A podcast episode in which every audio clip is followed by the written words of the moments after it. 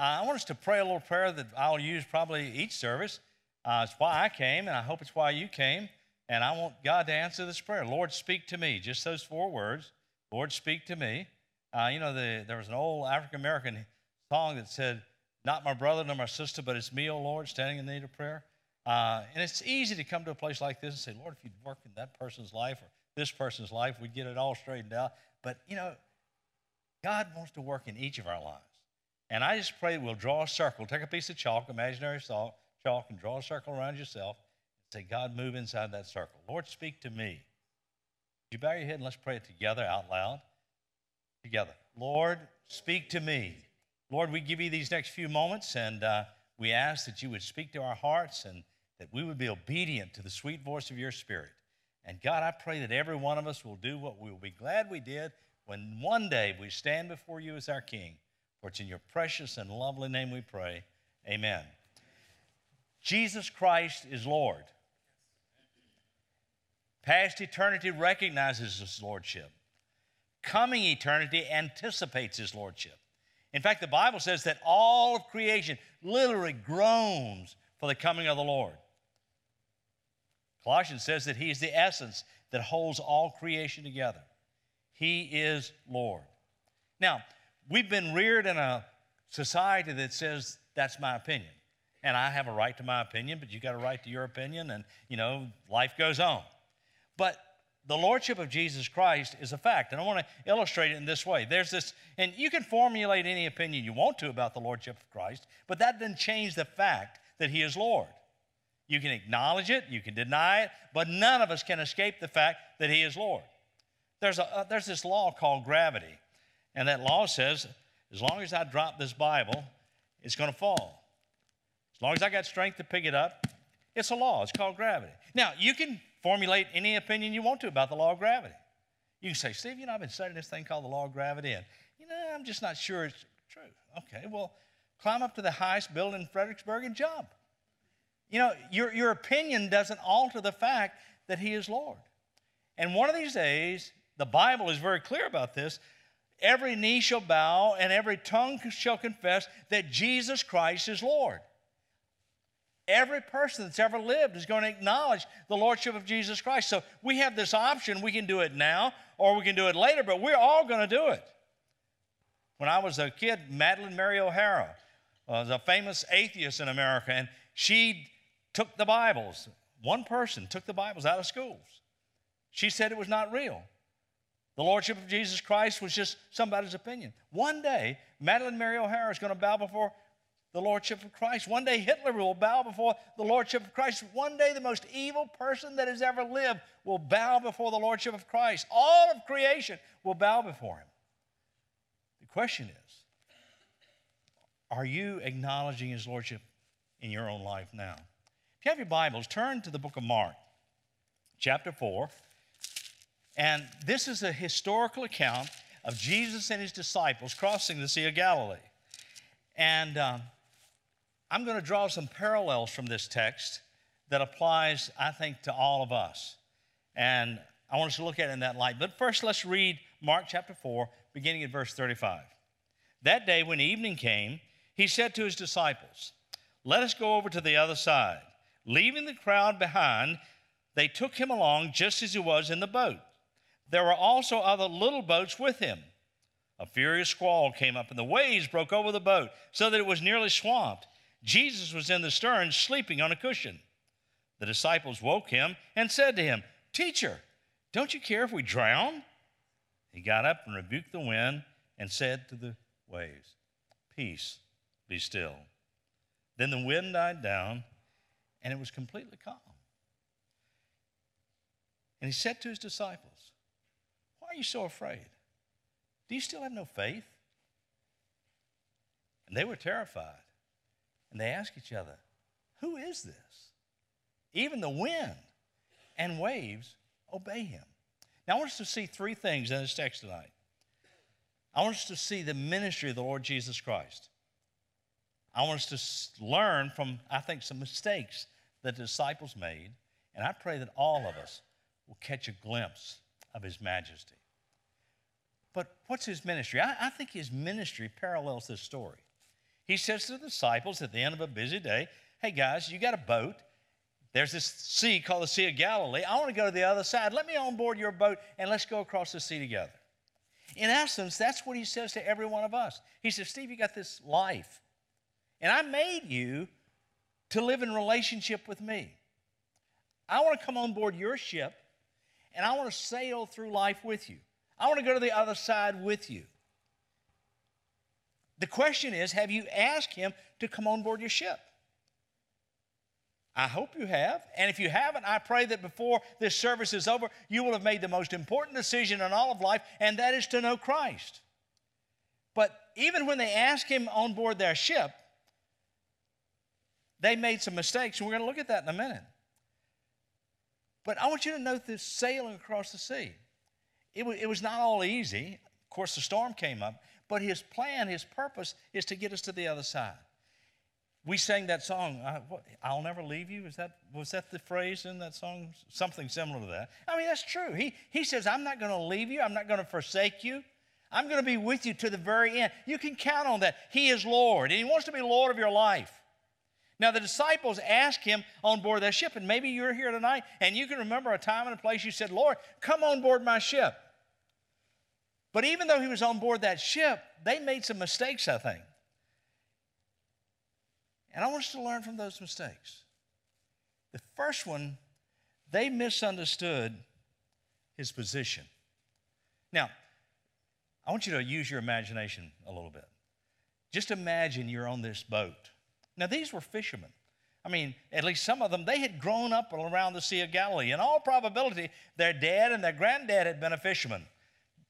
It was a part of the family. They had seen storms. They had known all the, heard all these stories of storms on the sea. They knew all about all of that. And I can just see them being caught up in their own world. I mean, Jesus, he can feed the hungry and he can heal the sick and he can raise the dead, but I mean, we know how to sail this boat. And I, I just sort of think they put Jesus in the back of the boat and started across. We're and having a good time talking, and then the storm comes up. And I think Peter was a sort of a take charge kind of guy. At least that's the way I stereotype it. I can just hear him barking out orders. Come on, guys, put your back to it. Row. Trim the sail. And starts taking on water. Bail it out. And then all of a sudden, these guys who had grown up around the Sea of Galilee, had been in storm after storm, had an aha moment. They said, We're going to die. We're going to drown. And somebody remembered Jesus. He's in the back of the boat. Now, I got a personal question I want to ask you. Where is Jesus Christ tonight in relationship to you? Have you invited him on board your ship? And if you have, is he captain of your ship? Is he Lord of your life? Is he sitting on the throne of your life? That's where he wants to be. He created you to live in relationship with him. He created you so that he would direct you through life. He has plans to prosper you, not to harm you, plans to give you a hope and a future. He needs to be on the throne of your life. And it's so easy for all of us, I think, to start sailing in our own strength and our own effort and our own intellect and sort of forget who's on board our ship. I mean, it's one thing to, to trust him when I really need him. But you know, I think I get in this situation where I, I can handle this. I mean, it's easy for all of us to get in that mode of operation. I mean, look, for instance, tonight, if I want to stop and get something to eat, uh, you know, I, got money to do that. If I don't have money, I got a piece of plastic. I mean, I, I can sort of live like I'm in control. But He wants to be Lord of my life in every segment of my life, not just the areas where I know I need Him, but He wants to penetrate us in such a way that we need to know that we need Him in every area of our life. And I think they relegated Jesus to the back of the boat just to be out of the way.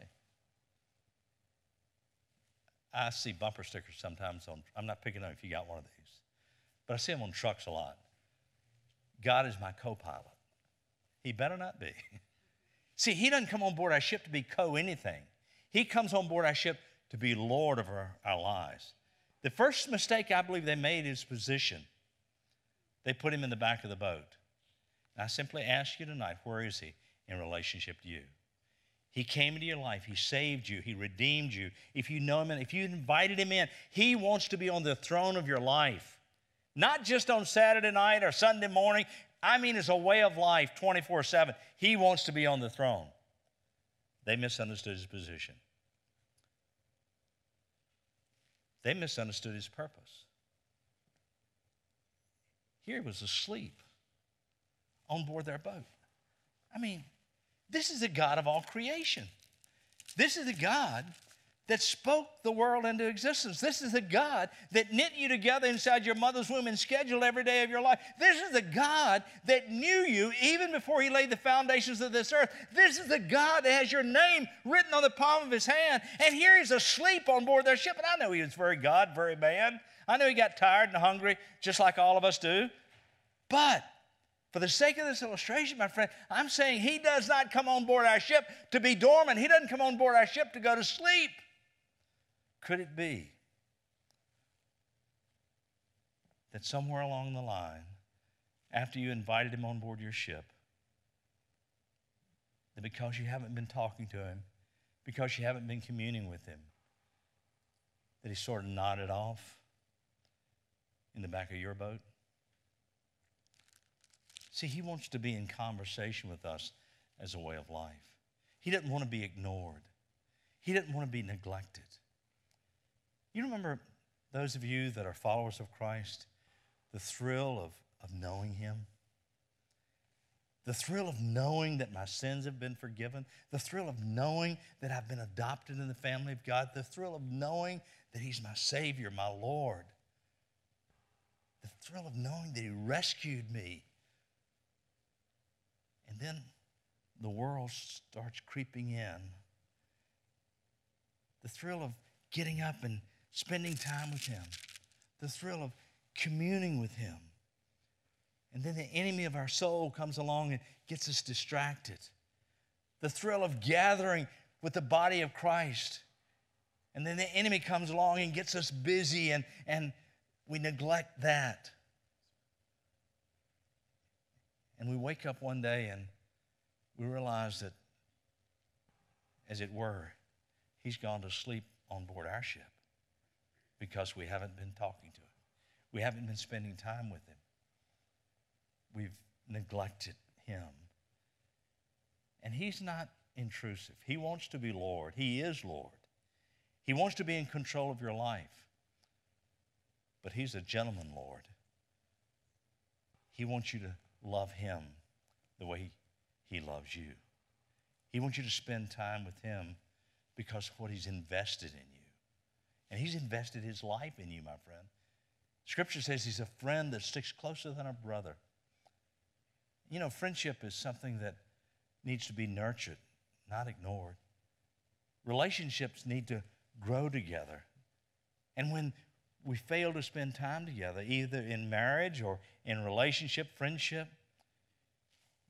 that relationship begins to wither and fade.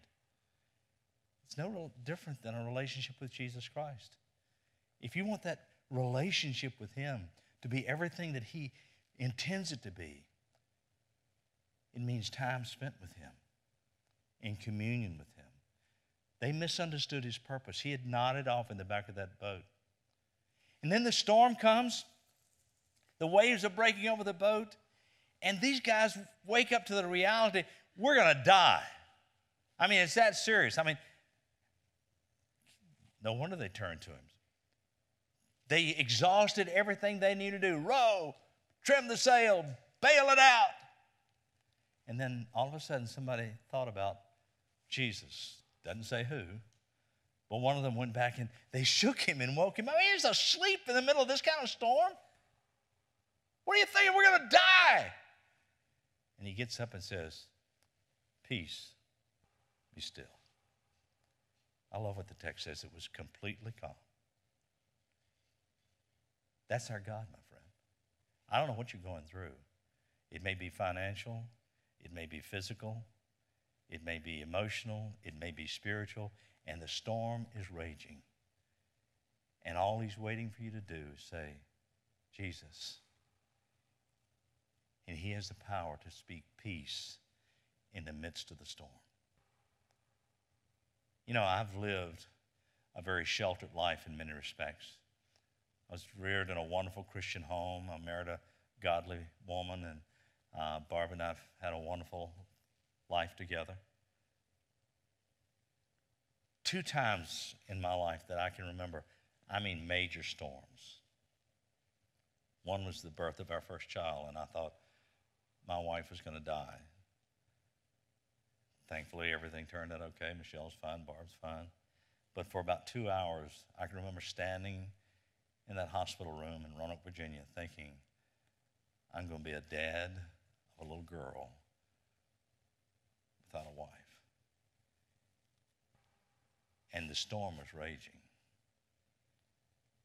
And I could take you to the spot out of room, just outside of room 523, where the presence of God spoke peace beyond comprehension into my life.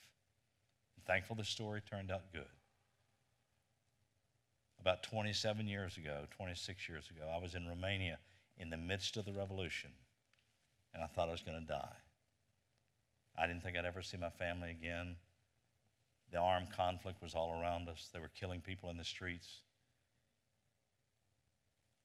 And all I can say is the presence of God invaded that room. And I turned over and went to sleep with gunfire and everything all around me. You can't explain those kind of things other than the presence and the peace of God. That's who He wants to be in our life, and we can trust Him. They misunderstood not only His mission, His ministry, His ministry is to take us to the other side in victory. He said, I've gone to prepare a place for you. And if I go and prepare a place for you, I will come again. The Bible says to be absent from this body is to be present with the Lord. I will not abandon you. I will not leave you. I will not forsake you. I'm going to be with you to the end. You can take that to the bank and beyond, my friend, the bank of heaven. That's our God. That's His ministry. He comes into our life, He takes us through life, He takes us through death. You know, we, we don't have to worry about death. For us, the grave has lost its victory and the death has lost its sting. Now, I'm not looking for the Lord to get a load right now. I'm enjoying living. But you know, Christians die good. They do. Because we don't have to fear death. I, I, think Paul was living in that reality when he was in that prison in, in Philippi. They said, We're going to kill you for preaching the gospel. He says, Praise God, bring it on. I go be with Jesus. I doesn't say this, but I like to think they got together and said, You know, this guy's excited about being executed. Maybe we should let him live. So they go back and say, Hey, Paul, we decided not to kill you. you Going, praise the Lord. I'll say and tell people about Jesus. What do you do with somebody like that? I'm going to kill you. Hallelujah. No, we're going to let you live. Oh, thank God. You know, I mean, we win either way because we know what his ministry is to take us to the other side in victory. That's the way he wants us to live. And he wants to be alive in our life, not dormant. Don't let him go to sleep on board your ship. Depend on Him to be the Lord that He is as a way of life. He has no intention of getting you out in the sea of life and abandoning you. His purpose is to take you to the other side in victory, my friend. Sail with Him. He didn't say it would always be easy, He didn't say there wouldn't be any storms, but He said He's going to take me to the other side in victory. Now, I want you to see His majesty. Storm is raging. These guys think they're going to drown. And he stands up in the midst of that kind of storm and says, Peace, be still. That's the majesty of our God. His majesty. Question Is he Lord of your life tonight? Is he in his rightful place on board your ship tonight?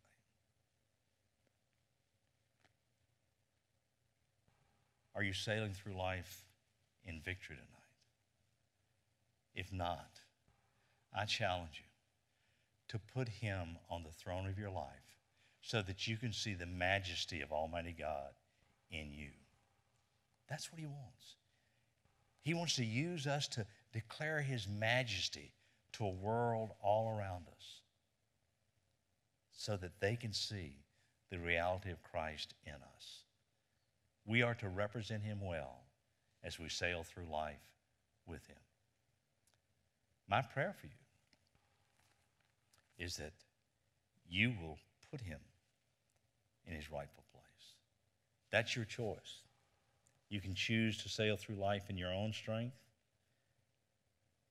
or you can choose to sail through life in victory. And I want you to live in victory. Would you bow your head with me? Lord, I thank you for the sweet presence of your Spirit in this place. Lord, we prayed a few moments ago and asked that you would speak to us. And I believe you're doing that. And I pray that uh, each of us would be obedient to whatever you might be saying to us, even right now. And with your heads bowed and eyes closed, I just want you to think through a few things with me as we pray this prayer together. How many of you would say, Steve, I've invited him on board my ship, and I know that he's living in my heart? It's a testimony. Would you just raise your hand and say, That's me? I know, I don't have any question that he is in my heart tonight. Thank you. What a beautiful sight. How many of you would say, in all honesty, Steve, I've misunderstood his position. And there are some areas in my life that I've been sailing in my own strength. I haven't let him be in control of all of my life. And I feel like he's speaking to me tonight. And I want to lay that before him. And I want to give that area or those areas of my life to him because I want him to be Lord of every area of my life. If God's spoken to you about something in your life that you need to give to him, would you just say, Steve, would you pray for me in that area? And just raise your hands. I want to, want to know. Thank you. What a beautiful, thank you for your honesty. How many of you would say, in all honesty, he sort of nodded off in my life. I can remember when I had this dynamic relationship with him. But somewhere along the line, either through busyness or sin or whatever, it's not what it was, and I want it back. I just want to say, Lord, visit me again by the power of your Spirit. I want you to be Lord of every area of my life. I want to live in communion with you. If that's you, would you just say, Steve, Pray for me in that area. Would you raise your hand? Thank you. Thank you for again for your honesty. And maybe some of you are saying, man, I'm in the midst of a storm and I, I feel like I'm about to drown. And I've been turning all these different places and there's anxiety in my life. I feel like crying out to the Lord, don't you even care? And I hear him saying to me tonight, Yes, I care. But I need him to speak peace to me. I need peace in my life tonight. If that's you, would you say, Steve, pray for me in that area? Just raise your thank you. Praise God.